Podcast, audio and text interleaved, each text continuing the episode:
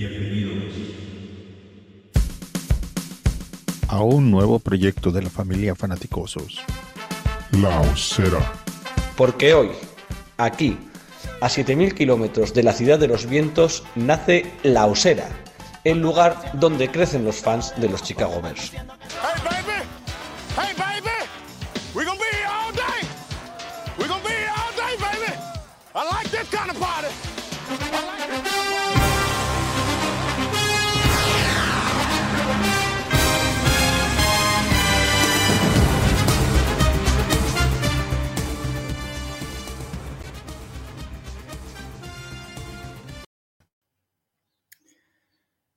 A little help from my friends, con una pequeña ayuda de mis amigos. Así empezaban la canción los Beatles, que luego versionó eh, tan perfectamente Joe Cocker y hoy vamos a contar con, con la presencia en este programa pues de un amigo, de un amigo, de un compañero de esa mítica sección que hicimos en el diario AS de NFL con el gran Mariano Tobar, con el gran Pepe Rodríguez. Pues allí estaba también el gran Mitchell, que vamos a contar hoy con él. Y nada, bienvenidos a La Osera, el, fan, el lugar donde crecen los fans de los Chicago Bears.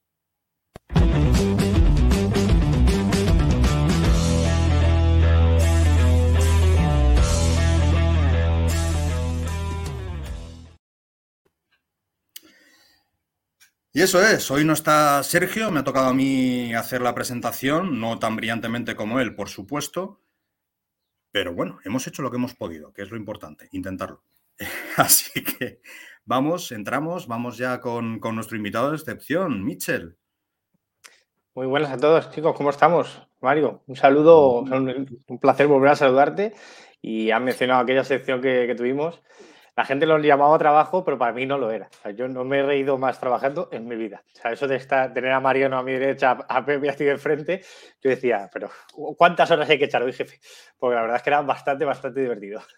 Y además, Mariano, que es una persona que, que se ríe muy discretamente. Sí, no es tiene verdad. una no- nada escandalosa, Sí. que el resto de la redacción no sabía cuando nos, está- nos estábamos riendo.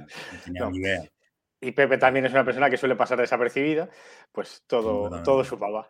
Eso sí. Completamente. Fueron, fueron unos años muy divertidos. Así lo recuerdo yo. Lo fueron, lo fueron.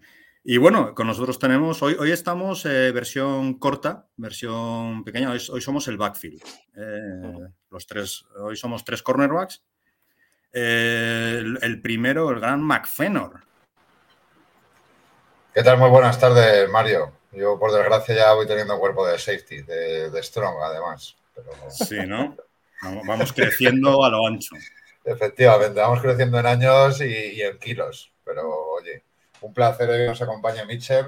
Ya juntáis al 50% de aquella maravillosa sección. Y ya que estupendo Bueno, programa. menos, menos, porque estaba también el gran Calas. Fernando Díaz, Bueno. la voz del béisbol en España. Y También- Calas a veces también se dejaba, Calas se dejaba ver ahí, por sí. ahí. Sí, sí. No, yo allí era un, un mero colaborador. Era un mero colaborador. Porque no tenía ni idea, claro, comparado con estos monstruos, pues Pero, me funda- dirás pero era, fu- era fundamental, porque siempre, siempre que dudábamos de algo decíamos, Mario, ¿tú que lo ves desde fuera? ¿Esto te parece? Sí, pues ya está. Si a Mario le parece bien, va para adentro. El voto neutro, ¿no? La Sí, sí, Claro, claro. Siempre. El, el desempate. Nos bajaba, nos bajaba a la calle un poco, ¿sabes? Si, si nos pasábamos de técnicos. Qué bien, nada. Oye, encantado Y- aquí de que nos acompañe Mitchell. así Igualmente, Mac, gracias, tío. De Mac a Mac, eh, nuestro, nuestro último componente, Mac Bears. El ¿Qué gran tal? Cristi. Yo estoy en la IR Release desde hace una semana con el COVID, me ha metido en la IR Release a ver, a ver cuándo salgo. las ferias, Mac- las ferias de pueblo es lo que tiene. Mac Bear, ca- gran campeón de boxeo. Sí. Gran campeón de principio, sí, sí. Hombre, eh, uno de los primeros campeones de- del mundo de boxeo, hay pues, varios 30, años 40, y es uno, uno de los grandes, Max Baer. Señor. Pues nada, un placer. Oye, Mario, te- yo te lo dejo ahí. Ahí tienes la osera fuera del poke. Cuando te quieras volver a reunir con todos estos bicharracos y hacer un programa, lo tienes ahí. ¿eh? Te Hombre, puedes sí, reunir claro, con claro. ellos ahí. Ya- a ver, Pepe ya es una estrella mediática. Pepe es una superestrella. Ya no, no, tiene, no tiene calendario ya para dedicarle a, a la gente. Y Mariano está retiradísimo de, de este rollo NFLero. Entonces ya pues va a ser complicado, va a ser complicado, pero bueno. eh, vamos, vamos a ir haciendo presión, Michelle y yo, para. Sí, para sería montar, un, ¿no? un out of context de estos, continuo. Nunca hablaríamos de NFL. No, de fútbol olvídate, de fútbol americano olvídate. Nada, nada. Se hablaría de cualquier otra cosa, pero bueno, las risas estarían, eso sí. no, no, Pero- luego. Bueno, pues, eh, ¿por qué empezamos a hablar? El, el gran Mitchell, eh, mucha gente, bueno, si alguno no lo sabe, se va a dar cuenta cuando lo vea ahora, pero es un gran fan de los Baltimore Ravens. Entonces yo creo que es, que es imperativo que charlemos un poco de, de Tavon Young, ¿no? Ese, ese gran fichaje que hemos hecho procedente de los Ravens. Por Cuéntanos. Pues mira, Tavon Young hace, a ver, los últimos 5 o 6 años, si algo ha tenido potente Baltimore, eh, más allá de la explosión o no de, de Lamar Jackson y más, ha sido la defensa. Eh, hemos tenido durante, me parece que ha sido los últimos 3 años, somos el equipo que menos puntos ha recibido, menos yardas de carrera, y todo eso se fundamenta, aunque parezca mentira, en que teníamos una secundaria siempre muy potente. Entonces los equipos, como que eh, eh, era muy difícil descifrar nu- nuestra manera de defender. Hacíamos muchísimo blitz y eso lo podíamos hacer gracias a jugadores como Tavon Young. Young, para mí, cuando ha estado al 100%, eh, era el mejor cornerback de slot de, de la liga. Y creo que, que a vosotros os puede aportar mucho ahí. Es un jugador que es capaz de cubrir, da igual que sea el eh, recep- eh, receptores, ends, o sea, se mueve muy bien, muy rápido. Y eso permitía que, por ejemplo, Jimmy Smith en su momento eh, pudiera siempre estar en, en man-to-man y sabiendo que las zonas intermedias iban a estar bien cubiertas. Así que yo creo que, si Tavon realmente vuelve a- al mejor nivel que tuvo en Baltimore, eh, es una gran adquisición, espero que sí, pero bueno, de todas maneras, vuestro, vuestro draft ha ido bastante enfocado a esa secundaria, con lo cual entiendo que este tipo de, de adquisiciones era por un, un- un hueco, ¿no? un hoyo que habían visto en el equipo, y yo le deseo lo mejor porque de verdad que muchas veces cuando he grabado con, con la gente de Ravens en criollos o Ravens español, hablamos de Tavon Young y siempre es, la frase es qué pena Tavon Young. Qué pena porque es un grandísimo jugador, pero no, no, no te, te lesiones y tal, pues no termino de, de poder encajar en en Baltimore. Y bueno, le deseo todo lo mejor de verdad y creo que, puede ser una buena adquisición. Con O sea, el draft que hemos ves- hecho nosotros, tenemos, vamos, yo, lo hemos comentado varias veces, contamos con él, pues un poco lo que, lo que estabas hablando, ¿no? Para jugar en el níquel si realmente está sano. Mm. Entonces, yo creo que Sí, sí, sería... o sea, de, verdad que al 100% le miraba a cualquiera a la cara, ¿eh? de, de- de- de toda la NFL. El problema es eso, es que es- juega seis partidos por temporada y claro, esa inconsistencia al final pues le hace, le hace, pues que lógicamente los equipos tengan que preceder, pero todo lo que os pueda dar os lo va a dar de calidad, ¿sabes? Y eso para mí es bastante importante y más en un, en un equipo que se va a basar en la defensa como creo que, que sois vosotros. Como todos los equipos malos. No, no, no, estoy muy de acuerdo. Sí, soy- sí, estoy de acuerdo que sois un mal equipo, pero, pero no creo que sea, que sea por eso. No, no. O sea, ¿tú, tú lo ves por delante de, del, del nuevo de Kyler Gordon o, o de, de Jalen Johnson, o lo ves más usándolo como polivalente de ese, ese cornerback híbrido con safety, ese, ese medio hueco del campo donde se puede ir hacia atrás o ir, como, como decimos, hacia adelante. O sea, que lo ves Sí, abarcando más tanto campo. Sí, esto que, que Mm. está sonando ahora tanto del Joker, de, de- ¿no? Sí. del- este, este nuevo tipo de, de. Sí, a ver, yo, lo- él, él juega más ahí, pero es un cornerback. O sea, no, no, no le vais a pedir muchas veces que, que pare la carrera o que sea un gran placador, porque no, no, no, no, no va de eso. Él va de coger a- al puto Julian Edelman ¿sabes? de turno y secarle como, como era en ese momento. ¿no? Eh, creo que va a ser más situacional. Mm, ¿sabes? Más bien en, en- ese tipo de partidos en los que pues por ejemplo, si sois capaz de poneros por delante ¿no? y empezáis a, a dominar desde la carrera y los demás equipos tienen que arriesgar, pues en vez de poner más tíos al ras, pues eres un poco más contemplativo y puedes poner un, defensive back más, ¿no? Pues ahí sí que creo que, sobre todo por lo que te digo, por el tema de lesiones, no creo que, que queráis arriesgarle mucho, más concretamente cuando te, vais a tener dos rookies que van a jugar muchísimo, porque al final vuestras dos primeras, dos segundas rondas se espera que se juegue mucho. Por cierto, una cosa que, bueno, lo comentamos ahora, pero a mí Kyler Gordon me gusta porque me recuerda eh, físicamente, y quitando los pelos, mucho a Jimmy Smith. ¿Sabes? Un tío muy largo, muy espigado, muy de, de estar cerca y no tanto de contacto físico, sino de evitar los pases, de meter la mano. Me recuerda bastante a, a Jimmy Smith. Así que creo que puede pegar bastante bien con, con Tavon Young. Están comparando mucho a los dos, tanto a Kyler Gordon ahora tú con, con Smith como a Jaquan Briske, que están diciendo que es el nuevo Adrian Amos, que a mí me, me parece todavía demasiado. Sí, Pero a mí me dentro parece- de la plantilla se le está diciendo también. Se me, me parece más a Harrison Smith, un tío más, más físico, más de instintos. Es verdad que, que, bueno, vimos a jugar con vosotros, Carlos, aunque, bueno, le, le, le tildáis de, le tildáis de esquirol, ¿no? Porque se fue a, a Green A ver, Bay y eso, eso ¿qué no se quieres? permite, ¿no? Eso no se permite. Eh, ojalá, ojalá os salga como él. Tiene buena pinta, o sea, la verdad es que Brisket es un monstruo físico y, y eso en la NFL actual se, se paga mucho, ¿no? Pero me- me- la verdad es que me, pare- me recuerda más a Harrison Smith que a, que a Adrian Amos. Creo que Adrian Amos era más, más especial, era mejor incluso.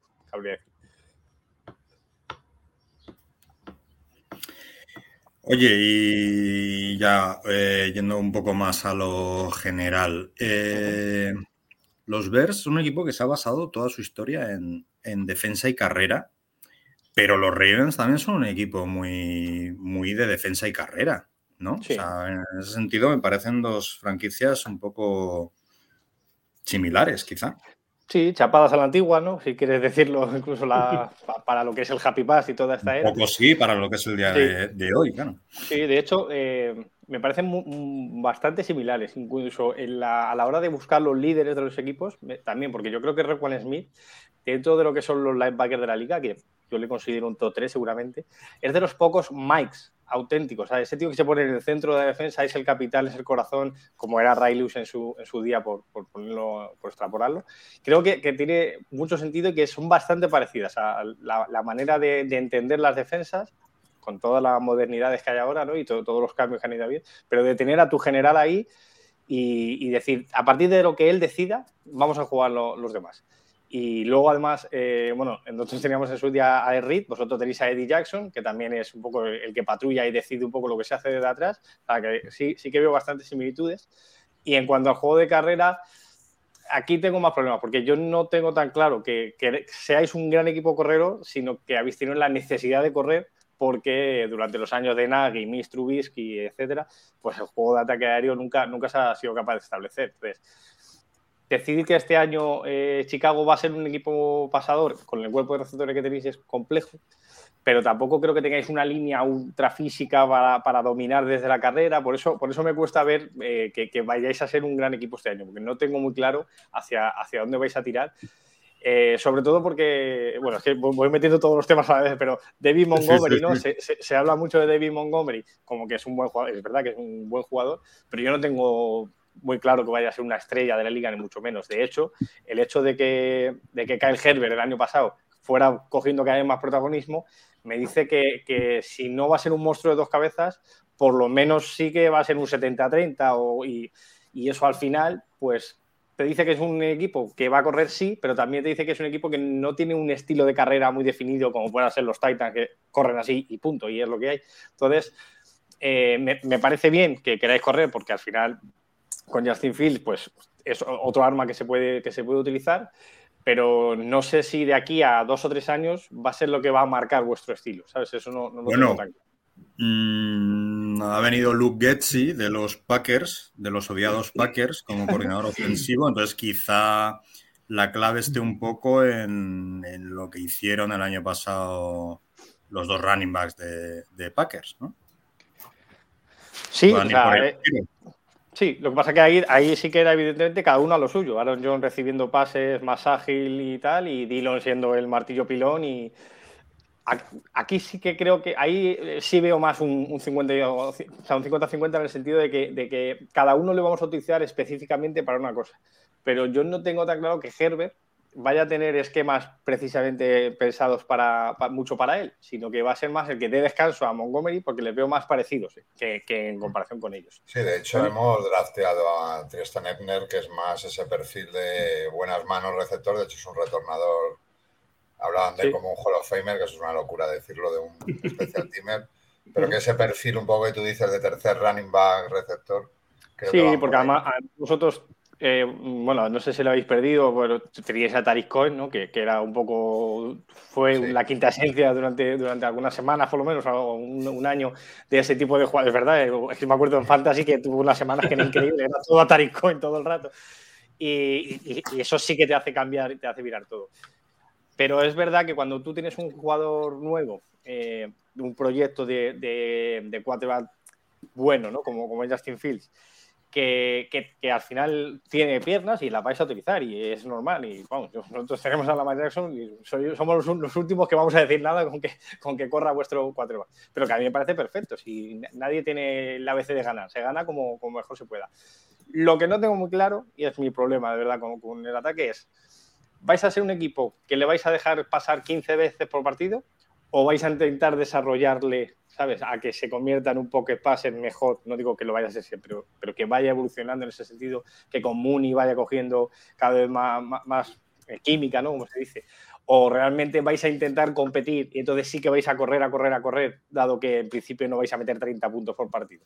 Pues no lo tengo muy claro. Y al llegar un, un coordinador nuevo, nuevas ideas y demás, eh, no sé yo hasta qué punto eh, eh, vais a tener claro eso. La llegada de Everflux me parece estupenda, pero eso es defensa, defensa, defensa. Entonces, eh, creo que todos los analistas o lo poco que he podido escuchar, todavía no, no me he metido a hacer previas ni nada, pero eh, entiendo que, que, más o menos van por ahí, ¿no? Que, que, la grandísima defensa de los últimos años de Chicago, aunque haya perdido nombres, eh, no se caiga y el ataque, pues, poco a poco. Pero mmm, yo los poco a poco mmm, normalmente se me terminan por quedar cortos sé cómo lo veis de dentro, pero al final tú tienes que desarrollar a tus jugadores en dos o tres años. Y este ya es el segundo año de la no le vamos a pedir mucho, pero algo sí le tenemos que pedir. Entonces, yo, por ejemplo, eh, habéis eh, cogido como cuatro líneas ofensivos, ¿no? Eh, o tres líneas ofensivos en el draft, pero yo sí tengo eh, todos los huevos de oro metidos ahí en la, en la, cesta de mi quarterback, pues vamos a protegerle de verdad. Pues yo leo vuestros nombres y es verdad que el año pasado eh, cogisteis a, a, a, Tevin Jenkins, este que decían que comía niños y no sé qué, ¿no? Pues perfecto, estupendo. Y, y, la llegada de Lucas mola también, ¿no? El centro que, que viene de Green Bay, que, es, que ya está de 27, 28 años, ya conoce la liga, bien, pero el resto de la línea, si vais a ser un equipo correro, se me queda un poco corta. Entonces, Entiendo que al final teníais pocas selecciones del draft, aunque luego se convirtieron en, en 9.000, pero, pero eh, el, cuando la o sea, el haber metido todo el poder en la defensa me dice que este año del ataque no se puede esperar. Y al final no se puede esperar pues, competir por más allá de, de, intentar no hacer el ridículo en ataque. Hombre, está claro que este año es de, de otra cosa, o sea, no va de competir directamente, sino que es más reconstrucción de cara a un futuro y, y un poco hacer eso, eh, la, que, el, que el nuevo, que los nuevos jefes, que el nuevo general manager, el nuevo tal, impongan su, un poco su estilo y su visión de, de la personalidad que le quieren dar al equipo y del estilo que le quieren dar al equipo y tal. O sea, sí estamos de acuerdo todos en que es un año más de transición. Uh -huh. Pero bueno, a ver, a ver qué pasa. Claro, a ver, el tema es que cuando tú pasas de Trubisky, ¿no? Un, no sé qué fue el número uno o el número dos del draft, ¿no? Número dos. dos. Número dos, pero subiendo a por él. Uh -huh. eh, vamos a decir que fue un mal pick en el sentido de que no se desarrolló el jugador como se esperaba. Es verdad que nadie tuvo. Bueno, este año lo vas a ver de cerca, ¿eh? a lo mejor nadie tuvo un poco que ver en todo. ¿Tú crees que yo, yo no tengo, no tengo eso claro ni que. Fíjate lo que confío en, mi tocayo. Eh, sí, sí, en principio va, a jugar a los Steelers. Mejor, mejor para mí, porque a mí me, parece un jugador, pues eso, que ha tenido mala suerte en su carrera, lo que quieras, pero la realidad es que no se ha desarrollado como Wentz. Wentz es malo, no, pero la realidad es que lleva dos o tres años, pues que no, no termina. Entonces, ahí que ya fue un punto de inflexión muy importante para el equipo, después de haber hecho además el trade en su día por Mac, que ya parecía que la defensa estaba ultramontada, que lo que nos faltaba era pues, pues es que de eso ya han pasado seis años, ¿no? Han pasado pues, demasiado. Y, claro, los años siguen pasando y volvemos otra vez a una defensa que no queréis que se os caiga y entonces hay que invertir las primeras rondas en que esa defensa siga arriba y ahora ojalá salga bien Justin Fields, pero si no sale bien vais a volver a entrar otra vez en la espiral. Leo a gente de los Bears eh, apenada porque no se haya dado un receptor, por ejemplo, ¿no? En, en una primera, una segunda ronda del draft para, para, que precisamente se pueda desarrollar. Yo la verdad es que echa más en falta un tackle. Creo que, que lo primero es proteger a tu quarterback, que se desarrollen las jugadas y luego ya veremos qué, qué- qué pueden hacer los ball skills. Y espero que el año que viene eh, se dé un golpe sobre la mesa y se haga eso. Primera, segunda ronda, un tackle y un receptor y decir, vamos a hacer que este, que este ataque verdaderamente crezca. Pero eso a día de 30 de junio, pues es jodido decirlo y asimilarlo porque es como, bueno, entonces eh, ves los partidos sabiendo que eh, lo único que esperas ver es tomar apuntes de evolución de, de tu quarterback, poco más. Y eso es una putada, porque vuestra defensa está para mucho más. Yo, yo me imagino a gente como, como Roquan Smith o como Eddie Jackson diciendo, "Jo, y otro año aquí, y otro año esperando, y otro año tal. Y bueno, espero que sí, yo espero que se desarrolle y que, y que- que sea un gran jugador Justin Fields. Porque esto no lo sabe nadie, nunca lo había dicho, pero el, mi primer equipo de la NFL fueron los Bears. En, Oh. en realidad, sí. Porque ¿Eso? cuando- ¿Esa, primicia? ¿Cambio de chaqueta? Ah, no, te digo, porque cuando yo empecé a, empecé a verlo de verdad, no te digo de ver un partido de vez en cuando, empecé a verlo de verdad, eh, teníamos un, cogimos un juego, el, el LFE, o sea, el Madden, lo cogimos y tal, y tú mirabas el overall, ¿no? Cuando hacías, y de repente veías el ataque de esos Bears, Brandon Marshall, Lason Jeffrey, Matt Forte, era increíble, era increíble de ver y decía, pues que este equipo lo tiene todo. Eh, Bennett, ¿no? que, era, que era el tight end, yo creo que estaba Tresman, que, que, que ese sí que era el happy pass a tope, y decía, joder, este equipo es la hostia. Al principio el ataque les veía mucho, luego ya me tiré a la defensa y acabé, acabé en Baltimore, pero, pero ese equipo me impactó mucho porque era como, joder, son todos los primeros picks de las fantasy, ¿sabes? Más Forte, Alson joder, qué equipazo. Entonces me, me flipaba. La verdad es que ese equipo, Brandon Marshall, me encantaba, me parecía un, un receptor impresionante. Me gustaba mucho de ver, entonces sí que más o menos he ido, fui siguiendo la pista hasta que llegó Trubisky y ahí me desencanté bastante, la verdad, de, de los Bears porque no les veía Me futuro. sorprende esa frase.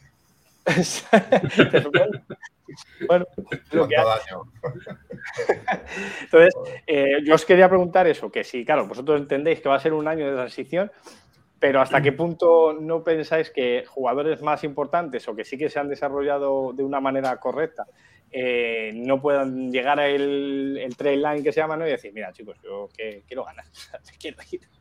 ¿Sabes? Robert Quinn, no sé, jugadores de, de, este estilo que digan, yo quiero una última oportunidad.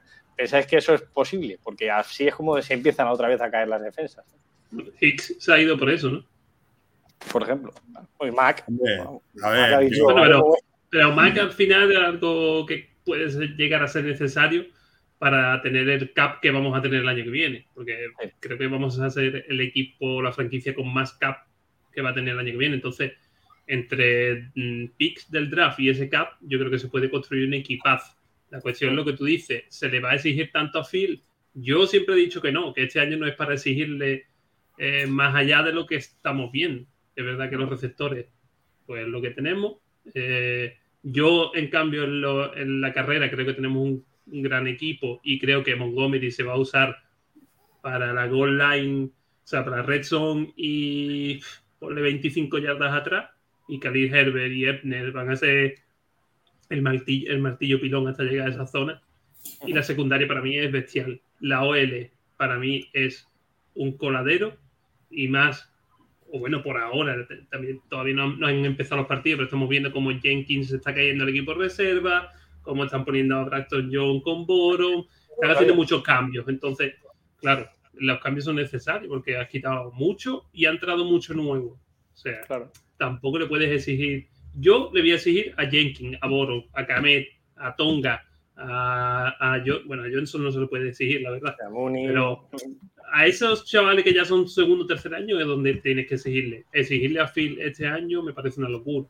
Evidentemente necesitamos ver algo más, no solo lo que vimos el año pasado, pero matarlo con las armas que tiene me parece yo creo, yo Sí, creo, y ahora, y ahora Mac nos das tu opinión también. Yo creo que lo que, se, lo que se le va a exigir y se le tiene que exigir a Fields este año no son resultados, El liderazgo. sino progreso.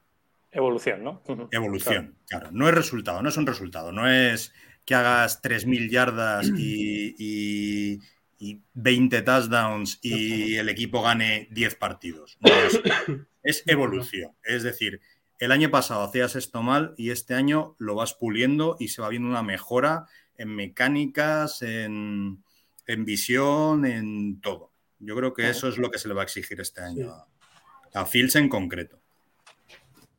Claro, también quiero ver, eh, por lo que hemos dicho de- del anterior mm, eh, equipo que se montó a través de Trubisky, ¿no?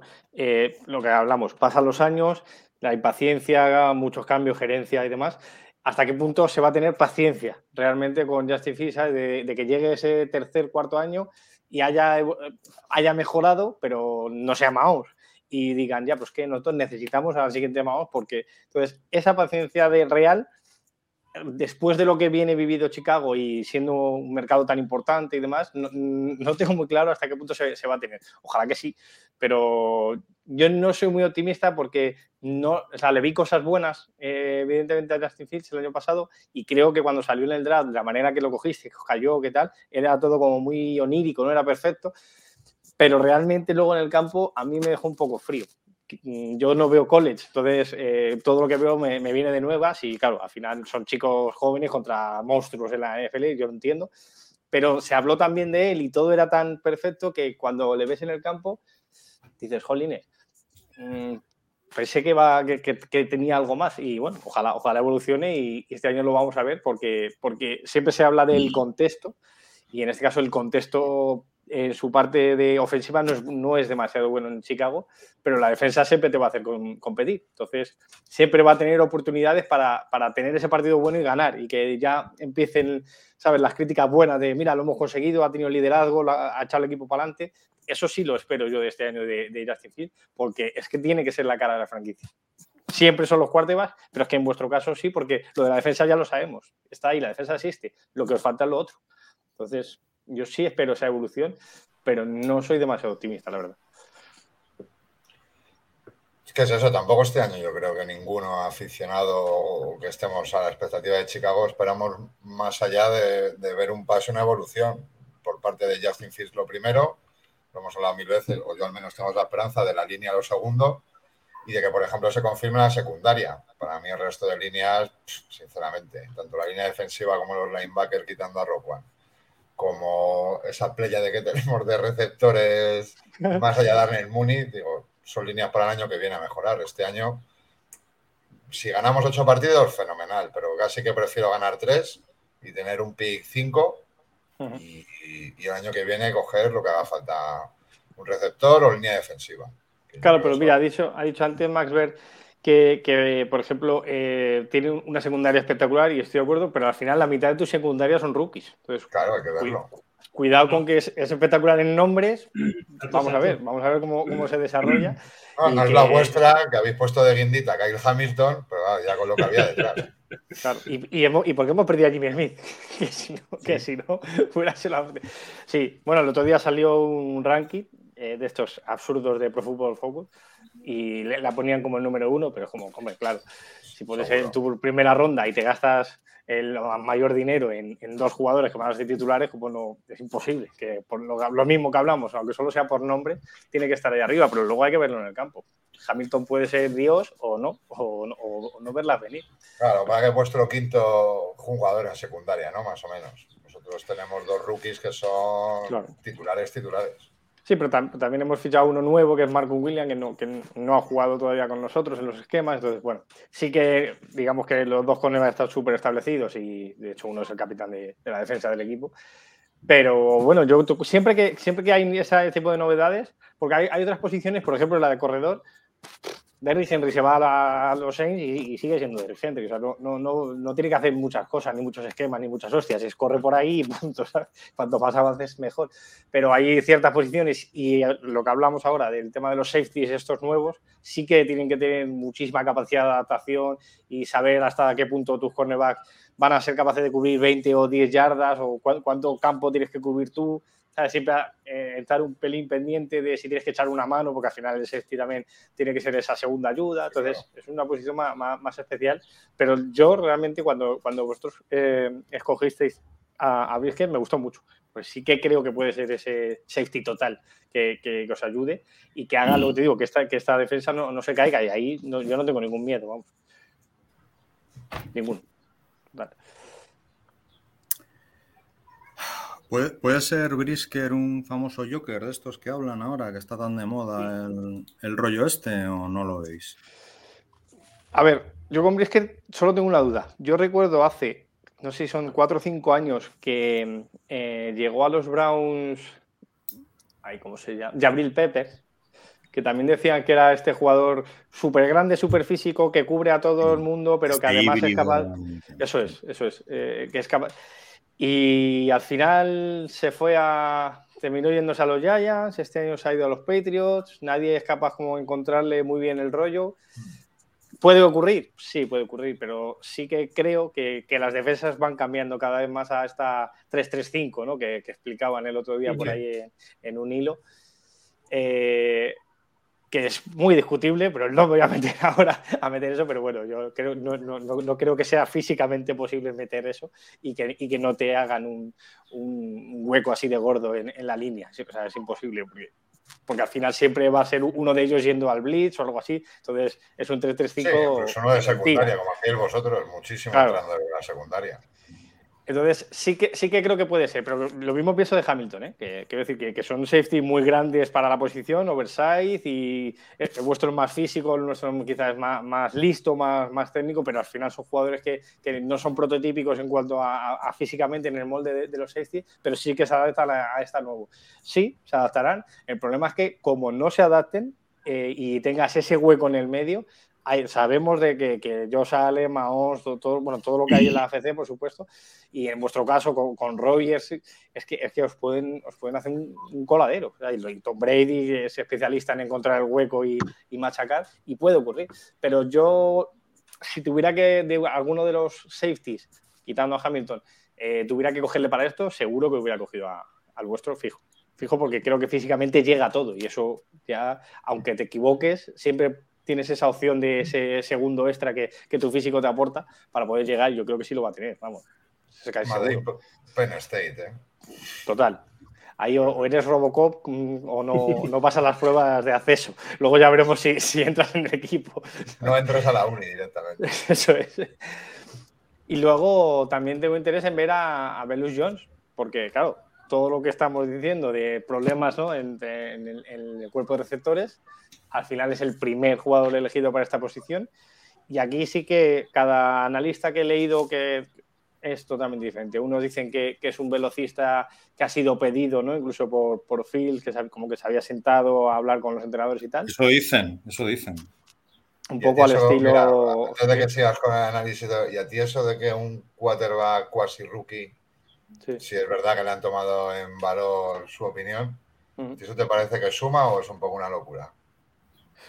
No me suma, suma, está claro. O sea, di- digo lo, lo que a mí esto me, me lo metía mucho en la cabeza Mariano Tobar y, y cada vez lo, lo veo más. Los equipos se hacen en, en dos, tres años. Entonces, si tú tienes un quarterback con un contrato rookie de cinco años, vamos a poner con, con normalmente vas elegido en primera ronda y vas a tener esa protección. Eh, si en el confías en él, has visto algo en él y en el segundo año le pides consenso, me parece bien. ¿Por qué? Porque es que lo peor que puede pasar es que los jugadores que has cogido en tres años estén fuera. Bueno, como el 80% de los jugadores. Entonces, no, no, me, no me parece mal. Ahora, que también que tenga un ojo clínico, no, eso ya, ya, ya lo veremos. Pero bueno, sí que, sí que me da la sensación de que le están diciendo, no solo es que confiemos en ti y en tu desarrollo, sino es a qué quieres que juguemos. ¿Sabes? ¿Quieres, ¿Quieres a Davante Adams o quieres a Terry Hill? Vamos a buscarlo, no digo que vayan a ser eso, digo, vamos a buscar ese estilo. ¿Cómo- qué, qué queremos hacer? También eh, tiene mucho sentido porque este jugador lo que es es un velocista, ¿no? Y es, es un retornador de la hostia, por lo, por lo que he podido leer así en los análisis de él. Y pues yo pienso en eso, pienso en un retornador, pienso y ya veo el campo más abierto. En el momento que el campo está más estirado, la carrera es más fácil, incluso las del propio Field, pues me parece bien, me parece lógico. Luego el jugador concreto hará lo que hará, pero la idea me parece bien. Entonces, eh, es- el preguntarle a él sobre los jugadores creo que va más por ahí, por a qué quieres jugar, Justin, que a, a qué jugador que quieres, concretamente. ¿Sabes? No me seas Kyler Murray y fiches a tu goleca, como han, como han hecho con, con Hollywood Brown, ¿sabes? Que le han dado una primera ronda porque era su colega. Pues eso, no- eso no lo veo tanto, pero sí eso, el buscar cómo te sientes tú más cómodo, ¿sabes? Cómo, cómo podemos mejorar. Pero tiene pinta, Igual. tiene pinta Phil de no va a llegar al nivel, pero o, o no se sabe. Tipo Lamar, tipo Kyler Murray, ese, ese estilo de QB o, o crees que se va a diferenciar, va a ser más pasador, aún siendo atlético como es. Hombre, yo creo que es más pasador. Yo creo que él llega a la liga ya más preparado de, a la hora de, las lecturas y, y, todo, sobre todo que la mar. Porque a mí, o sea, poner en el mismo contexto a Kyle Murray y a Lamar Jackson me parece un insulto. Porque yo cuando llegó la, el Funko ese, todo el mundo diciendo, este corre que es increíble, que, le veas con el casco y hay más que cabeza, ¿sabes? que corre como una, la hormiga atómica, no sé qué, y dices, muy bien, pero sabe pasar además o, o no. Y, y, yo creo que Arizona se ha ido cayendo y se va a terminar cayendo porque no se va a desarrollar como un pasador. Lamar Jackson eh, venía con todos los récords de carrera del universo, pero en su segundo año en el que consigue el MVP es el quarterback que más pases de touchdown onda de la liga. Entonces sí, que hubo un desarrollo en él, no digo que sea la hostia, digo que sí que él sí que evolucionó y yo creo que Justin Field va a ir más por ahí. Eh, no creo que sea capaz de hacer 1.200 yardas de carrera y, y 8 touchdowns, tampoco creo que se lo vayas a exigir y sin embargo sí que le veo que pueda evolucionar en el pase, pero sobre todo porque Em, si no evoluciona él, el ataque se va a caer, porque la calidad de vuestros receptores en principio en el papel no, es suficiente como para, para, generarse esos espacios o, o darle ese metro extra para que va a tener que ser él. Entonces, si, el equipo eh, piensa que el futuro es él, eh, le tiene que desarrollar como pasador y creo que sí tiene las armas. Entonces, no, no, yo no pienso en Justin Field y le imagino eso, haciendo 900 yardas de carrera. Porque aunque pierda, que es lo que me estáis comentando, ¿no? Y es un poco la sensación que tengo, no pasa nada. O sea, da igual que tengan más. Peyton Manning el primer año hizo el récord de intercepciones. Y, fue, y era Peyton Manning no pasa nada. Si lo que queremos es ver hasta qué punto tienes ese brazo, si podemos mejorar esa mecánica para que sea un segundo antes, a cinco yardas de más, abrir un poco más los números, que te vayan conociendo. Por ahí sí, yo creo que, veo más a Chicago perdiendo partidos con ese tipo de jugadas, pero por el desarrollo del jugador. Y yo creo que sí lo tiene. Es que si no, tú no eres elegido. ¿Qué fue elegido? ¿En el número 10 o el número 11 o, algo así, no? De, 11, creo. Sí, algo así, ¿no? Tú no sales del top 15, vamos a poner, si, si, no eres, si no tienes algo, ¿sabes? Es imposible. Porque mirar este año, ninguno tenía nada y se han ido todos a tomar por culo, menos, perdón, muy lejísimos. Se han ido por, y, porque, y los Steelers porque se les murió el otro. Si no, igual ni le cogen a piques. O igual sí, no lo sé, pero, que, pero ya era por una ultra necesidad. Entonces, si no lo tienes, no lo tienes. Yo creo que, que Justin Field no llega a la NFL, que es lo que quiero decir, por su carrera, por su capacidad atlética. Llega porque es un paquete completo que se puede desarrollar. Así que sí, en ese sentido yo creo que sí, tiene las armas. Ahora veremos si que no tenga otro Nagui, por favor. ¿Y crees que era el idóneo cuando, cuando subieron los ver a por él? ¿O tú hubiese subido por Trey por ejemplo? Aquí tengo dos problemas. Uno, es que eh, creo que Lance venía además de jugar en, una universidad menor, ¿no? O sea, una liga más, más fácil. Sí, en eh, North Dakota State. Claro, a la hora de comparar las dicho antes. Sí, eso es. A la hora de, comparar a las defensas a las que se ha enfrentado y tal, pues creo que hay una diferencia de nivel que, que a, mí es importante, porque no es lo mismo contra quien hayas pasado, ¿no?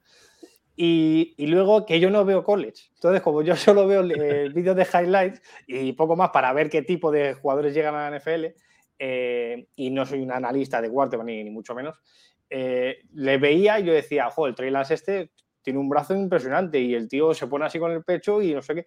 Vale, pero la realidad es que su propio equipo le ha tenido oculto. Y por algo será. Y en partidos en los que estaba a punto de perder o los que no arrancaba el ataque con Garópolo, tampoco le sacaban. Entonces, mm, no tengo muy claro si, si confían en él al 100%. Yo creo que no es cuestión de confianza, sino que es cuestión de que está más verde que la camiseta de North Dakota. State. Bien, pero Justin Field, yo creo que, él ya llegaba con esos galones de, ¿sabes? de ser el, jugador importante y, la presión y todo esto, y en una, universidad más importante. Yo sí que creo que cuando los Bears eh, hacen el movimiento y suben a por él, eh, o sea, tú subes a por él, no subes a por un quarterback, subes a por Justin Fields, por lo que hayas hablado además a la hora de, tu sensación con él, ¿no? Y, a mí me pareció fenomenal, porque además no, pero subisteis o, pagasteis muy poco, ¿no? Porque fue como, joder, es que les ha caído, o sea, mi sensación era esa, ¿no? No, no, la, no, no pagamos tampoco, ¿eh? Fue cambio de, este ¿eh? la primera de este año. Sí. Una primera. del año pasado. Mm. Claro, Eso la, es claro, la primera extra, vamos. swap en las rondas del año pasado, es decir, el año pasado. O sea, pues, cambiasteis la- vuestras primeras y, y le hicisteis la primera ronda de este año. Sí. Ahí está, ahí está. Sí, Cambiamos bueno, nuestra pero- pero primera del año pasado por la primera del año pasado y la de este. Claro, el año pasado era una 20 y algo, ¿no? Para 23. subir del- creo que era la 24. 20. Para subir del 20 al 11, creo que era. Pero bueno, Claro, en porque no cualquier me- caso, No me si es parece tu mucho. quarterback, Claro. no lo, lo que hay. Mira, Además, lo que sí que es cierto es que cayó hasta ahí, que hasta ahí no se esperaba verle caer, yo creo. Robert nos dice que Lance venía un año sin jugar. O sea, llega el draft COVID, sin sí, jugar. Sí, por lo del no- COVID, sí. No por él, sino porque no se disputó la FCS. Claro, y aún así Sí. lo cogieron en el pick 2, ¿no? Sí, pero yo hay, hay veces que me parece que cuando hay este tipo de, de movimientos, eh, yo me acuerdo, por ejemplo, con, con Jamie Winston y Mariota, ¿no? que también fueron el 1 y el 2. Yo creo que ahí llega un punto ya de, de presión social que es como hay que cogerles arriba porque son los quarterbacks, porque son los mejores. Y, y yo creo que Trey Lance, eh, los analistas a principio de año no le ponían en el top 3. Entonces entiendo que, que, que, puedas tener una necesidad y que creas que es tu chico y todo lo que me quieras contar, pero yo nu nunca entendí el movimiento teniendo a Garópolo, porque con Garópolo ya habían llegado a cotas muy altas. Entonces esas, Ah, esas Super Bowl. claro, esas, esas prisas o, o, o, esa necesidad de, de, tener un pick tan alto como, como tenían, o, o, aunque también creo que también ellos eh, se movieron hacia arriba, ¿no? Haber podido... Así, sí. Claro, ellos sí que sobrepagaron, bueno, o sobrepagaron, lo veremos, ¿no? Pero creo que sobrepagaron un montón para llegar a una posición por un jugador que no tengo yo tan claro que, que, que no hubiera caído al 6, al 7, al 8, no lo sé. Igual me, me equivoco, pero muy bueno tiene que salir Trey Lance para que la comparación con Justin Fields no salga perdiendo por todo lo que ha tenido que dar el, el equipo por él. Entonces, por, por, eso sí, sí que tenía yo la sensación, no, no, me acordaba de los movimientos, pero ahora que lo estoy recordando, de la sensación de que, joder, qué guay los, los, los Bears que realmente necesitan un quarterback de futuro y, y crear un equipo desde, de, de, desde abajo, eh, por lo menos en ataque, eh, les haya caído o tengan la posibilidad de coger a este jugador que para muchos estaba por encima en, en los análisis del de propio Trey. Y entonces a mí me parece que la, la cultura del quarterback centrismo que hay eh, muchas veces beneficia a los equipos, a los equipos que, que están más tranquilos y espero que, que, a vosotros pase eso para que el resto de la liga aprenda un poco que, que se puede vivir con quarterbacks normales si, si están bien, bien rodeados y, y, y se yo, hacen bien las cosas, vamos. Yo reconozco, reconozco que después de, de siete años de Ryan Pace y cuatro de Matt Nagy, cuando veo que suben al 11, estaba acojonado, perdido, porque pensé, pensé que, que, cogían a Mac Jones. Estaba ahí como diciendo, a ver, eh, puede ser Justin Fields, ojalá sea Justin Fields, pero tenía ese miedo de decir, ¿y si ahora van y cogen a Mac Jones? Los claro, porque que es el que quedaba, ¿no? Porque salió Logan, eran los dos que quedaban, Justin Fields y Mac Jones. O, sea, sí, sí. o ese o el, o el claro, claro. Eran los dos que quedaban y tenía, vamos, pero estaba hasta que no anunció, hasta que no dijo el tío eh, My Chicago Bears select Justin Fields. Y cuando, cuando le cogió, realmente vosotros eh, ya teníais el, el, podcast, ¿no? Cuando, cuando se hizo este draft. No, no, que no, no, nosotros no, hemos no, hace no, años. no. Pero no, no, pero no hablabais entre. Me refiero, quería decir que si ya teníais comunidad creada. Del hecho de, No, de no, un poco. no, no. no, no. Ah, de, de los Ah, bueno. hemos, hemos empezado nosotros este año con la manta en la cabeza. No, me refería porque, bueno, yo sin, ah, sin haber participado con la gente de, de los Ravens eh, anteriormente, ahora sí participo de vez en cuando, sí que había un grupo de Telegram y sí que hablábamos un poco y tal. Y sí que pues, se olía un poco lo de Lamar Jackson, ¿no? Lo decía la gente. Entonces yo no sé si, si dentro del ambiente de Bears pues se escuchaba que Justin Fields era realmente el chico o no, y a la hora de cogerlo, pues tener ilusión o no. Pues yo, por ejemplo, cuando se cogió a Lamar Jackson tenía cero ilusión. Yo, vamos, por todo lo que leíamos y lo que se palpaba, teniendo el pick 20 y algo, eh, no sé si era el 20 o el 24, da igual, creo que ninguno pensábamos que, y más aún con este par de amigos de Ryan Pacing ahí, que fuésemos a hacer algo lógico como era eso, que tampoco además, luego visto el precio, salga bien o salga mal, oye chicos, dos primeras es el precio un quarterback. Claro. Más aún de Que verdad es- cogiéndolo en el 11. Claro, Claro, el Yo creo que no esperábamos ninguno nada tan positivo, o al menos era la sensación que yo tenía. ¿eh? Yo no esperaba pues el año de, nada de, bueno. de Trevor Lawrence y, ¿no? Ese, eh, y Claro, el año que uno era Exacto, Lawrence, sí, el dos era Wilson, sí o sí. Sí, que ya, que ya sería vuestro el cuarto o Y quinto. ya ¿no? Que estaba a Claro. ver qué iban a hacer los, los 49ers con el 3, que sí sonaba Trey Lance, pero mucha gente no se lo creía mucho y decía que, nada, que lo de Trey Lance era un poco cortina de humo y que iban a ir seguramente, que podían ir Fields, ¿no? por Justin Fields, claro. Es que Justin Fields empieza, empieza los rankings como el número 2 del draft, Sí. tras Trey Lo- tras Claro, eh, claro, sí. Y las dos últimas semanas hubo un hype cayendo, no se sobre. pero el hype que tuvo eh, Justin Field las dos últimas semanas era bestial. Yo no sigo tampoco Colin Moore, digamos, como, pero sí me gusta la- el mes anterior, sí sigo un poco más de, de los hype de los jugadores, quién cae, quién- Y yo me acuerdo que las dos últimas semanas de Justin Field era mucho hype lo que se dio, que incluso se hablaba de que podría salir pick 1. Y yo decía, bueno, voy a ver, y hacía como tú, veía un poco de highlight, me vi un partido así suelto. Pero yo creo que ese año nos sorprende también porque nadie se esperaba que Nagy iba a aguantar ese año extra. Es decir, todos veíamos que Nagy caía y caía y seguía cayendo y nosotros decíamos, eh, a ver, este año no se lo pueden dar ya, pum, y le meten otro año. Y tú dices, bueno, pues tiraremos con él y con Trubisky seguro. Y de repente te ves subiendo al 11 por Justin Fields. Vamos, a mí me encantó, yo te soy sincero, yo lo flipé. Como si Mira, la mete el Barcelona el gol de la Champions en el Madrid gana la Europa, la Copa de Europa, ¿sabes? Sí. Yo, a mí me encantó. ¿Visteis? O sea, eh, yo recuerdo de, de los últimos momentos de Trubisky que de repente había partidos que empezaba a correr y era el quarterback más rápido de la liga que, y decías, pero ¿dónde, estaba esto? ver, o sea, es ¿dó- que- ¿a qué jugaba ahí? El problema de Trubisky es que eh, Trubisky llega súper verde, porque juega súper poco Sí. en college. Y es, y es un proyecto por hacer, pero es un tío que en principio tiene muchas cosas. O sea, es súper rápido, muy atlético, eh, tiene un brazo muy potente, aunque nunca la, la accuracy no, no acompañaba, pero bueno, brazo potente. tam- tampoco lo dejaban soltarlo mucho, la verdad, al hombre. Es que es eso, es que es eso. Después da pero la primera temporada con John Fox, que, que no le deja hacer absolutamente nada porque es carrera, Sí. carrera y carrera. Sí. Y en la segunda, en la segunda, que es su mejor año, es el primer año de Nagy, que parece que, pero después es el, el vacío absoluto. O sea, es el colapso de Nagy que, que le pide hacer cosas absolutamente imposibles. Trubisky no sabe, porque nadie le ha enseñado a hacer esas cosas. Y, y ya de ahí para abajo. Entonces, Ah, por ahí, por Hay ahí que fue. recordar Por ahí llegó Allen Robinson. No. ¿eh? O sea, quiero ¿Eh? decir que Trubisky, perdón, No, no, sí, sí.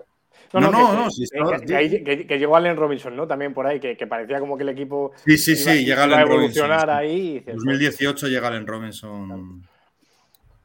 Sí, decías que Trubisky en, en- en un año antes en college no, no, no- ni, ni sonaba Claro. ¿no? las quinielas. Que no es el típico este que ya como Lawrence, que se sabe, cuando salga Lawrence es el pick 1 y por ahí va a andar.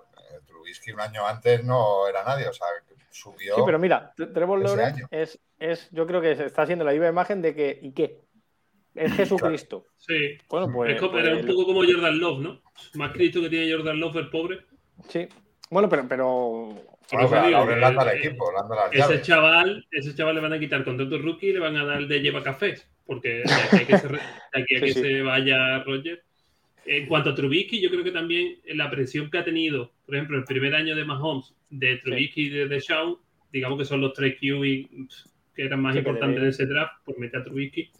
Los tres, bueno, el primer año siempre es como cascarilla, ¿no? No pasa nada. Pero ya en el segundo año, Mahomes Bueno, te pega Ma- tres pasos adelante, Deshaun te pega juega el igual, primer año, de hecho. y él se queda estancado. Y llega el tercer año y ves que Mahomes gana una Super Bowl, que el otro es una bestia, y él, en vez de para adelante, va para atrás.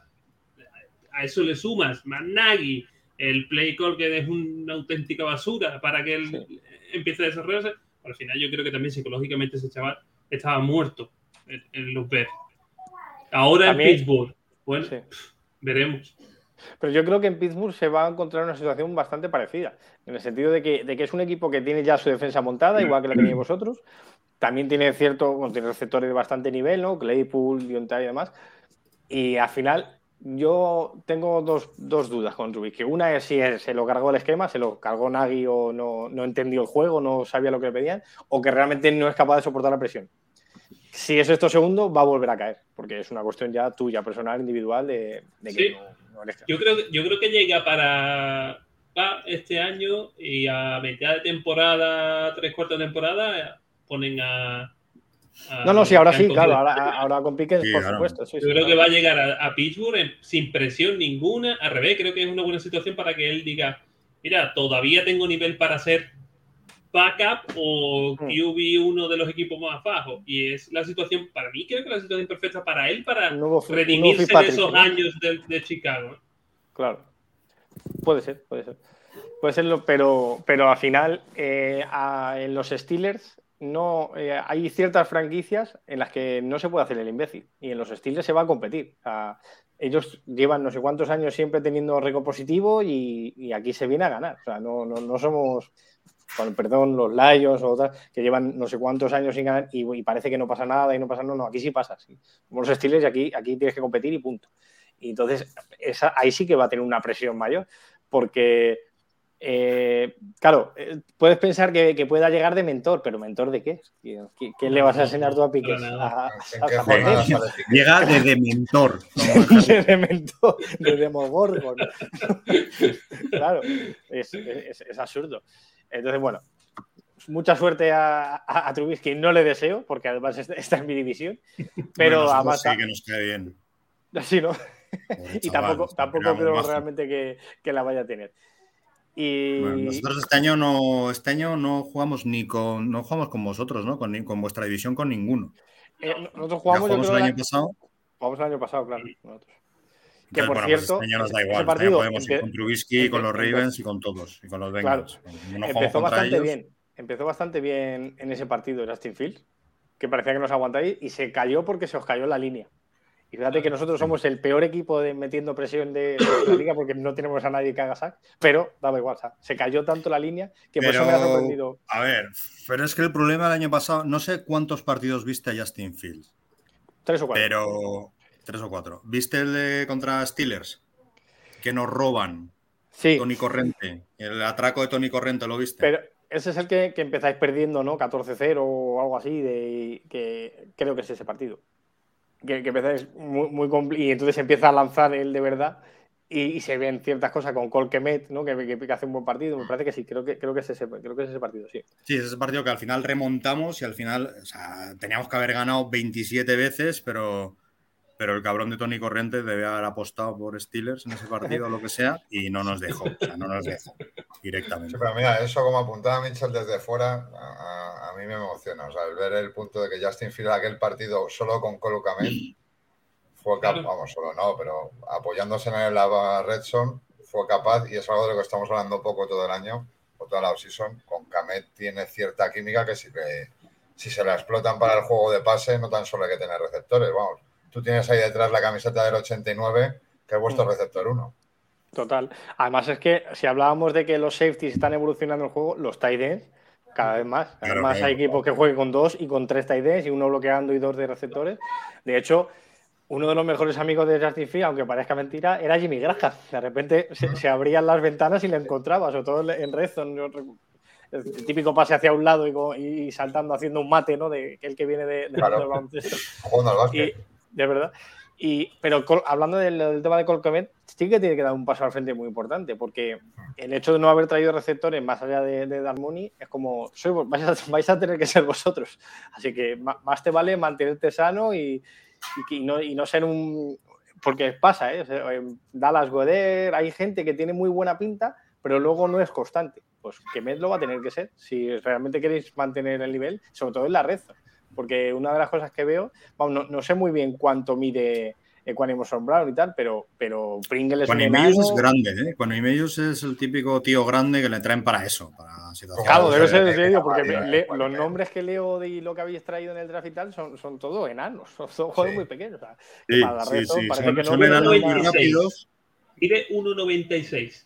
¿verdad? Equanimeus, ¿no? Como dice Mario. Quanimeus 1.96, sí. Pero los otros nada, Byron Pringle y Belus Jones no llegan a unos, a los 80 ni de coño, yo creo. No, esos son para estirar el campo, son tíos rápidos para estirar el campo, no y son. Mooney, Mooney debe ir por ahí, Es ¿no? pequeñito, Un 83 o algo así. Sí, no- Mu- no llega al creo, 1.80 pelado o no llega al 1.80. Por ahí, por ahí. No, no, los otros son, son Byron Pringle. Mooney Byron. Pringle mide 1,85. Sí. Son, Sí, bueno, oh, Pringle pues, tiene pues más juega más bajo, juega más pequeño. Sí. más gente rápida para estirar el campo tal, pero así, para ese tipo de receptor grande, situaciones de tal, tal, Equanimeus con su 1.96 y Colcamet que mide casi 2 metros. Y Mooney no, 1,80. O sea, el Pues más bajito vosotros- es Mooney. ¿Pensáis que en Fantasy que me tiene futuro dentro de, de lo del mundo Tyden, que es tan a complejo? Tamit lo he cogido en varios. 1.98 mide. Ah, te lo puedes dejar ¿Eso qué para, quiere decir, ronda, Mario? para la ronda 15. Michel. Claro, es eso. es eso. Es el típico tío que en rondas bajas, si no tienes un Tyren que te mole mucho, pues te lo pillas a ver si suena la flauta, ¿no? Yo siempre que he visto, evidentemente no es mi, mi Titan titular, pero siempre que lo he visto que ha caído eso, una 12, 13, 14 y lo he visto, lo he pillado. Pero, pero porque eres de los Bears, no por, no por otra cosa. Vale, también, también. También, también también está pasando también las Dynasties con Venus John, que ya en la última ronda de draft de rookies Bebé está ahí digo, bueno, Por cierto, eh, este. No sé si fue. Es que no, no- no sé dónde lo he visto que, que decían lo de lo de Velus Jones. Eh, ¿quién, quién ha sido? Eh, no sé si ha sido el de, el de Rugidos de Detroit. Bueno, que decía como que cuando se le seleccionó para los Bears, todo el mundo pensaba en, en que iba a ser el, el rece- el- el retornador, ¿no? Tal, pero que cuando llega Kevin Sack, ¿puede ser? Tristan Ebner. Sharp, ¿no? Oh, Erde, sí, había Ebner, otro que Ebner. también, eh, también era un especialista. Y, y- y esto sabéis algo, si ya se sabe algo dentro del equipo de quién realmente va a ser el retornador, porque yo lo que he Aparece visto de. Ebner, ¿eh? En todos los... Tiene pinta. Bueno, es verdad que Sí, ¿no? estamos en julio, pero si miras Hourlads o la página de Chicago, el retornador 1 es Tristan Mm. Este chico hizo cinco touchdowns en los dos últimos años, ¿eh? retornando. No, más vosotros que tenéis al Devin Hester aquí, ¿no? En, en cultura de, En la de cabeza. retornadores. En la cabeza. Imagínate, ¿eh? Me pongo de Increíble. vamos. Tú dirás.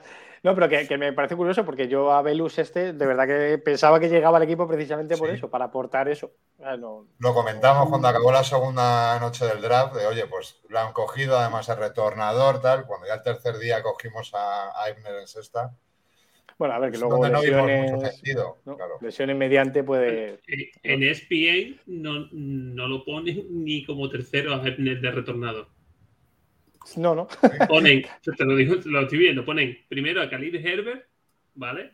Segundo ponen a Byron Pringle y tercero a Belus o sea. Ah.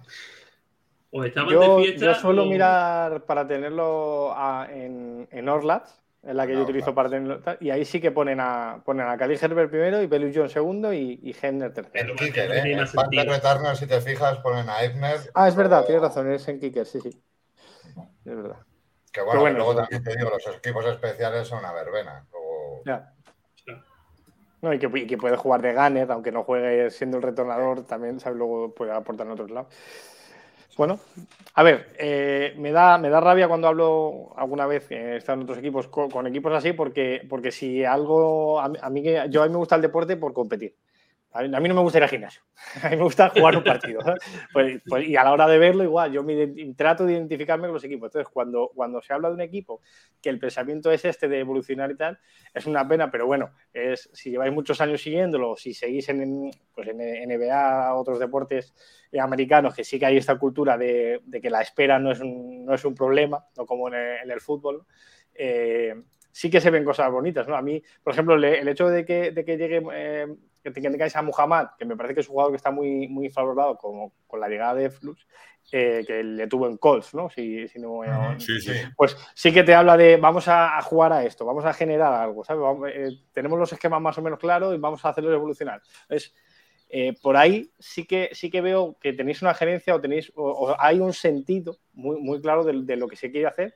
Lo único que espero es que en el campo realmente se, se vea reflejado y que cuando acabe la temporada, aunque tengáis lo que había dicho María antes, aunque tengáis cuatro victorias, decir, joder, el equipo está para que en cuanto vengan esos retoques, esos skill players, jugadores realmente especiales, pues poder hacer algo más, porque además es que en vuestra división, si queréis, haremos un paréntesis un poco así, eh, Green Bay está ahí a lo suyo, pero yo creo que los Vikings van a ir hacia abajo, que se les está acabando un poco este globo, este proyecto, que ellos sí que no creo que tengan mucha idea de, hacia dónde van y qué están haciendo. Sin embargo, los Lions sí. Y yo tengo esa sensación de que os van a adelantar por, por la derecha los Lions como, como no os apliquéis un poquito, aun creyendo que vosotros tenéis lo complicado. Ellos tienen el equipo y vosotros tenéis el quarterback. A ellos, a mi golf, me, parece una castaña. Pero aún así, eh, creo que poco a poco, la suma de talento que están teniendo ellos, eh, sí que les está haciendo evolucionar y no sé si os pesa un poco el traspaso que se hizo en su día por, por Mac a la hora de ahora no tener esos jugadores de en vez de haber elegido entre el 20 y el 15, pues haber elegido el top 7, top 6. No sé si esa falta de calidad se está viendo ahora reflejada o no. Pese que, que bueno, que ha habido otros aciertos como Rock One, por ejemplo, y, y- y no, no siempre es así. No sé que sí tenéis esa sensación. Porque al final es una putada pensar que ha sido por un superjugador como, es, como era Mac en ese momento, que era un top 3, y que se haya quedado las mieles un poco ahí de. Y no ¿Sabes sé lo que pasa? Que, que ese lado del campo yo creo que cumplió. Fue el año que le dieron el mejor entrenador a Nagy, por- porque tenía un fan que le dejaba la yarda 20 todos los partidos. Eso es. Es que, que eso era jugar con, con trampa, ¿no? Claro. Yo creo que ahí le faltó, pues eso, que no terminó de encajar ese ataque maravilloso del Guru Nagy que traía de Kansas City, que ya se vio que venía de traer el café a Andy Reid. Y porque sí que la defensa cumplió, yo creo, si no fue la mejor defensa del año, sin mirar cifras, a nivel sensación durante el partido, porque dos o tres veces te dejaban campo rival, siempre, que eso al final son tres puntos gratis. Sí. Y O anotaba, o anotaba la misma defensa. Bueno, o o anotaba. anotaba, efectivamente. Yo directamente anotaba y volvía al campo. Además, que ese, de- ese año, ese, no sé si uno de esos años Eddie Jackson era increíble, porque hizo como Sí, sí, fue- fue 19.000 ese año. intercepciones y Sí, sí. Fue una locura aquella defensa de Fangio. Y entre ellos estaba, era muy necesario tener a Mac ahí porque era un factor diferencial y disruptor. No se aprovechó esa ventana, yo creo. O sea, yo creo que arrepentirnos de haber traído a Mac, yo creo que no. No. sea por lo que disfrutamos ese año con él. Si se, hubiera, si se hubiera acertado con el quarterback y con el entrenador, otro gallo cantaría. Hubiéramos estado compitiendo por, por el anillo. No se acertó, desgraciadamente, es lo más importante.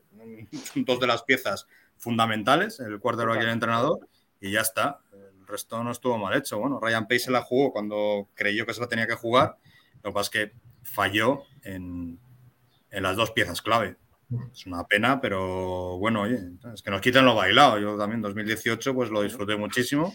Y vosotros, está. los, los tres tenéis la, la misma sensación de, del- de brotes verdes en Justin Field al final de la, de la temporada pasada. ¿O no? Sí, que no he, vis- muchísimo. no he visto, Sí. no he visto todos vuestros programas, Sí, no sé sí, a qué punto no, no estáis. es tampoco una locura, pero se le ve. Muchísimo, El año pasado muchísimo. fue una balanza. Si no vemos brotes verdes ahí. Mitchell. ¿Cómo, cómo, cómo? Claro, si no los vemos nosotros, está la cosa jodida. No, oye, pues, pues, pues, pues- lo puede ver o no. O sea, Oye, yo lo percibo, los seguidores de Ravens, por ejemplo, tenéis un amor a Lamar, que todos nos reímos que si el running back uno, que si tal, no sé qué. Vosotros sentís un Lamar como Yo no. quarterback, quarterback. Tú no. Yo no. No, Yo creo que, que Lamar es el mejor en lo suyo. Claro, Y bueno, claro. pero que. Pero eso no quiere decir que, o sea, si, si a mí me, mira, además es que este año, este año lo he hablado. Si a mí este año un equipo top 3 del próximo draft me, de- me lo dan y el año que viene podemos tener a Brad ya un este que, de Alabama que, que tiene tan buena pinta, yo, lo- yo lo doy, lo regalo. Sí. Porque la mar es, es, es un videojuego en el campo. La mar es lo más divertido que se puede ver en, el fútbol americano. Es divertidísimo. Tecmo Lamar. Eso es, total, total. Pero de, a mí me gustan los Poképases. Si mi ídolo era Drew Brees, y es Claro. todo lo opuesto a la, a Lamar Jackson, ¿sabes? Lo que pasa, lo que yo lo que sí defiendo con Lamar Jackson es que si tú tienes un jugador especial, juega para él. Ah, no, claro. No, no, o sea, no, no le pongas piedras en el. Al revés, intenta que, sea lo claro, y es, posible. y es lo que no, es lo que no sabía. O sea, el mayor defecto de Nagy era ese. Que era incapaz de, ajustar su plan de juego a las características de los jugadores que tenía. Eso Él era ahí, X6. Nosotros jugamos y- así y tienes que hacerlo y si lo hacen mal, pues es culpa tuya, ¿no? En- en Claro, de- eso es, adap- eso es. adaptarme a ti, ¿no? Mm. Eso es. Entonces, para nosotros, yo creo que aquí estamos todos de acuerdo. Mm. Muchos de los fallos, entre comillas, de, de Justin Fields, de perder balones, de que le sacaran mucho, etcétera, se deben a- al emperramiento de Nagy en mantenerlo en el, en el pocket haciendo lecturas cuando claramente eh, no, no, o sea, con esa Claro, línea. y- tú, sin tiempo para pensar, porque al final Claro. en esa línea es que tenía dos segundos. Es que, Y mira, y mira Claro, que el claro, tío hace cosas que, que es mágico. Yo me acuerdo un, un touchdown muy famoso, unas highlights que, que le mete a los 49ers, sí, el de los que le hacen, 49ers pre- es- le hacen es- presión como los ocho, le, hace- le hacen presión todos. Todos, sí. Eso, se quita, vuestra línea se quita, llegan todos y empieza a ir, uno se da la vuelta, hace el rollout. Y, o sea, que, que- que el tío tiene la chispa, tiene la magia y además tiene la visión, porque una cosa que no se tiene muy en cuenta, pero cuando un running back quizá algo menos, porque tú, el running back va como más predeterminado hacia más o Mm. menos hacia una zona, pero una ruta. el- una jugada rota, ¿no? Como, como ese, ese caso, tú tienes que tener visión espacial y entender lo que está pasando. Es decir, pues si me han venido siete tíos de por el lado izquierdo, seguramente si hago el rollout ya no va a haber nadie allí, ¿sabes?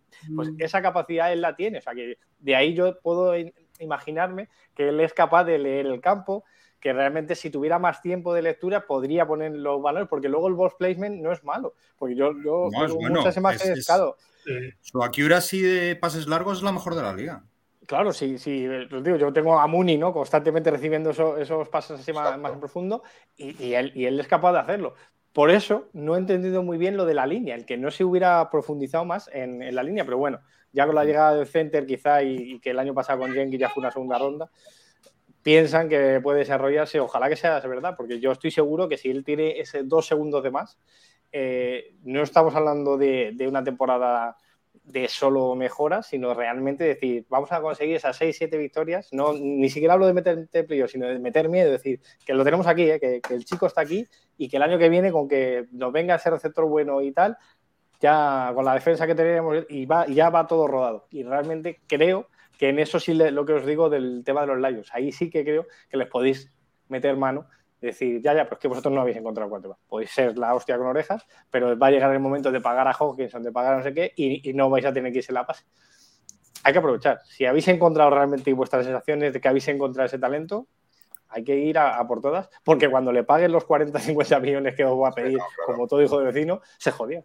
Así que hay que aprovechar esa, esa ventana de- del dinero de, de rookie porque hoy la NFL todavía hay gente que, que me dice que no, porque claro, ves los casos de Stafford, ves a, a Tom Brady y te tienes que callar. Pero la realidad es que los que están llegando a grandes cotas son los equipos con los contratos rookies. Patrick Mahon, Josh Allen y, y, y, y. Y No, había, Pues, un- había una estadística que no me acuerdo ahora, Sí. pero que decía que, que eso, que, el, que si el contrato, que el contrato del quarterback tiene que ocupar menos de un tanto por ciento del salario. Que si ocupa más es imposible. No, no. claro. Claro, pero es que lo que hablamos, que Justin Field, si, si demuestra Claro, claro, tal, que tal, si los rookies está claro, pero que si no, que tiene que ser un, un quarterback que se quite mucho dinero a él para poder equilibrar el equipo. Que si, si lo, que ha hecho Tom Brady, lo que lleva Claro, haciendo que- Tom Brady ahí 10 está, años. Ahí está. Lo que ha hecho Tom Brady y lo que no ha sido capaz de hacer Aaron Rodgers, por ejemplo. Los 49ers el año que llevan con Garopolo, Garopolo es un sueldo medio, medio bajo. Sí. Claro, pero, pero en el caso de, de Rogers, él juega con otra ventaja y es que eh, la división ha sido el patio de recreo, porque entre los zorros Ah, de siempre, uno y... sí, sí. Entonces a él le daba igual, él decía, bueno, yo sigo cobrando lo mismo, sigo haciendo MVP, sigo tal, Claro. que yo no voy a decir que, so- que está sobrevalorado, porque en su prime puede ser que sea el mejor que ha habido. No, no- en, en el, campo, ¿sabes? Lo- más allá de los anillos y todo, Sí, sí, sí. Puede, puede- puede ser que él lo haya sido. Pero es verdad que se ha puesto las cosas muy fáciles. Da- algo de lo que ha vivido Tom Brady también muchos años. Porque lo de los Jets, los Dolphins y los Buffalo, eso sí que era una zorrera claro. que, que es, que, es que pasaba de largo. O sea, es que eso. Claro, así decía, no, es que los Patriots se preparan, empiezan a jugar en enero. Y Claro. daba igual, como si llegara en febrero, si la, la- la división ya estaba ganada, ¿sabes? Da- daba igual. Por ahí sí que sí que espero que, que este año empezáis a. Porque además, retomando lo del tema de la, de la división, es que creo que los Vikings se van a caer y a los Packers les quedan dos años. Porque cuando se vaya Rogers, que Rogers hay uno y Jordan Love no lo parece. De hecho, probablemente cuando se retire Rogers tendrán que volver a coger un quarterback en primera ronda y Pero ahí entrará. Jordan Love tendrán que hacer un libro o algo, tío, porque no tuvo ningún sentido esa primera ronda el año pasado. Yo... O a lo mejor medida- pensaban que se iba así o sí, ¿no? Fue una medida de, de presión, ¿no? A decir, te puedes ir, no pasa nada, estamos cubiertos. Y el tío se hizo el MVP. Ya, ya, pero sí, sí, salió fatal la medida de presión.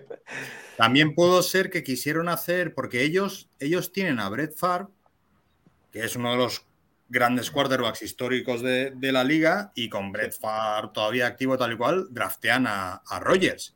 Arroyo. Entonces, Rogers está un par de años a la sombra aprendiendo de Brett Favre tal y cual, hasta que ya le ven preparado, sueltan a Favre y siguen con Rogers.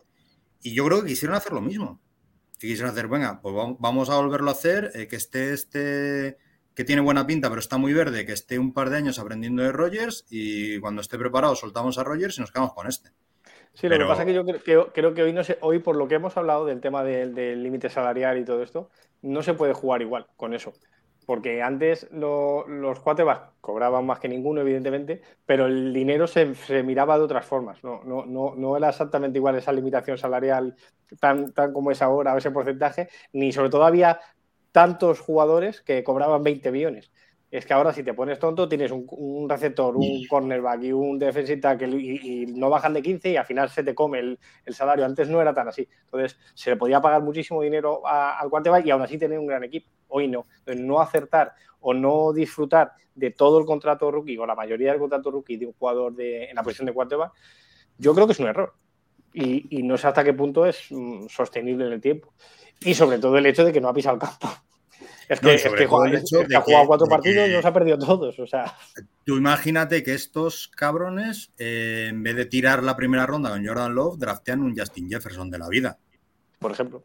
Se hubieran ganado un par de anillos mínimo. Pero es que lo, que no tiene sentido es por qué no lo hicieron. No tiene ningún sentido, es una estupidez. Una primera como medida de presión a Rogers, pues me parece una, no, sé, una locura. O, o se creen que iban sobradísimos. Sí, o, a lo mejor pensaba que se iba a ir y que realmente les iban a ofrecer esas tres o cuatro primeras rondas y montamos el mm. equipo desde aquí o algo así. Pero sí, yo, yo no me creo que ningún equipo no se lo haya ofrecido realmente. Y no sé hasta qué punto el equipo puede decirle a Rogers hasta luego. Me da igual. A, Rogers este verano sobre todo se ha escuchado mucho que si Denver, que si Pittsburgh. Por eso. Yo, yo sinceramente Yo pensaba que iba a salir él antes que Davante. De repente lo ve, contrato multi ya de fin de carrera, digamos, el último contrato grande que va a conseguir, y se va el otro. Pero encima que ahora, le, han pagado más que nunca, además. Horroroso. y además que yo, yo soy de los que piensan que este año Green Bay la va a pifiar. Yo creo que la va a pifiar. Yo creo que, Me tiene peor equipo que el año pasado. Ha perdido Exacto. Eh, las manos de Davante Adams, la conexión con Davante Adams no es la que va a tener ahora con Sammy Watt. ¿Sammy Watkins? No. Sí, Sammy Watkins es uno. pero Sammy Watkins es uno de ellos. Y Watson, el que ha cogido en el. ¿Quién es? ahora me dices, ¿quién es el, receptor número uno de Green Bay Packers? No tengo ni nada más remota idea. ¿Quién es? debería ser Christian Watson, ¿no? Este, el que ha llegado. Debería. Christian Watson, un, rookie de un rookie de División 2. Yo le daba. Porque si no. Lazar, ¿eh? Lazar, ¿no? Lazar. Pero, Lazar, que era. Que era al, azar, el, al azar, al azar. Lazar, que era el receptor 3 el año pasado. Sí. Claro, pero es que. Oh, Randall Watkins, que no ha sido nada. Te has quedado Sammy Watkins, al azar y a Christian Watson. Es que son los tres que tiene. Y, y, el uno. Es que no lo sé. o lo apuestas al rookie, que, para, que tiene buen nombre. O apuestas por el azar, el jovencito que llevas ya dándole bola en tu equipo o te la juegas a Sammy Watkins, pero es que no tiene sentido jugártela a Sammy Watkins. No, no, ya, ya, te digo yo que no. Porque él, viene de Baltimore y no. no Entonces, lo lógico ya... sea o Watson. Sammy Watkins ha ido toda su carrera dando tumbos, tío. Yo me acuerdo de cuando estaba en Buffalo todavía. Sí, ya más que me acuerdo que fue, fue un pick 4 o algo así del draft. Sí, sí, fue un pick muy alto, pero que nada y se partió el tobillo el primer año y desde mm. ahí ya no, no, no, volvió a ser nunca el que fue. De hecho, ya no sé, ya ni en, en Baltimore por lo menos los últimos años y creo que, bueno, los Chiefs seguro que también, se lo utilizaba como un jugador de slot, ¿sabes? De, de un jugador seguro para 6 o 7 yardas cuando él lo suyo era la velocidad y el abrir el campo. Y tenía a Tyre Hill, con nosotros tenía a Hollywood Brown porque ya no es capaz de hacer eso. Entonces, jugar, lo que dices tú, Randall Coe, al final son todos los mismos. Que sí, que, que, que Rogers es Rogers y los va a poner a funcionar, pero cuando llegue ese el momento ¿no? de esa remontada, ese partido, no tener a Davante lo van a notar seguro, seguro. Ellos quieren hacer esa super defensa, ¿no? Y de hecho han metido esas dos primeras rondas este año más en defensa todavía, con una gran secundaria. Pero yo creo que el tener una super defensa, si no tiene ese, esa chispa de ataque, eh, en la NFL actual no, te vale, porque puedes tener la mejor defensa. Es que, es que, es un poco lo que, o sea, van a jugar a ser los Bears de 2018.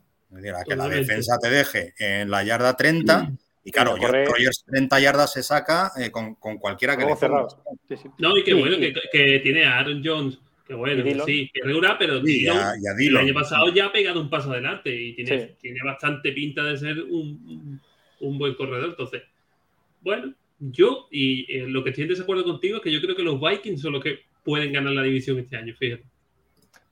Yo es que como Vikings siempre tengo, bueno, en este, en este caso tengo tres problemas. Uno, que la secundaria llevan años dando tumbos y, no terminan de, encontrar ese cornerback. Harrison Smith es cada vez un año más veterano y al final se les va a terminar cayendo. Dos, que Kiko Primos, Cousins es lo que es, no da para lo que da. Y mira que Jefferson tiene una pinta estupenda y Cielen, o sea, es una pareja de receptores perfecta, de, de lo mejor de la liga. Eh, y luego eh, Dalvin Cook, cuando está sano, es Dios, pero cada dos años se rompe. Y este año toca. Entonces, en el momento que se, rompa Dalvin Es que Si lo, miras, si lo miras desde el punto de vista de la franquicia, sí, pero si lo miras desde el punto de vista de la división, sí.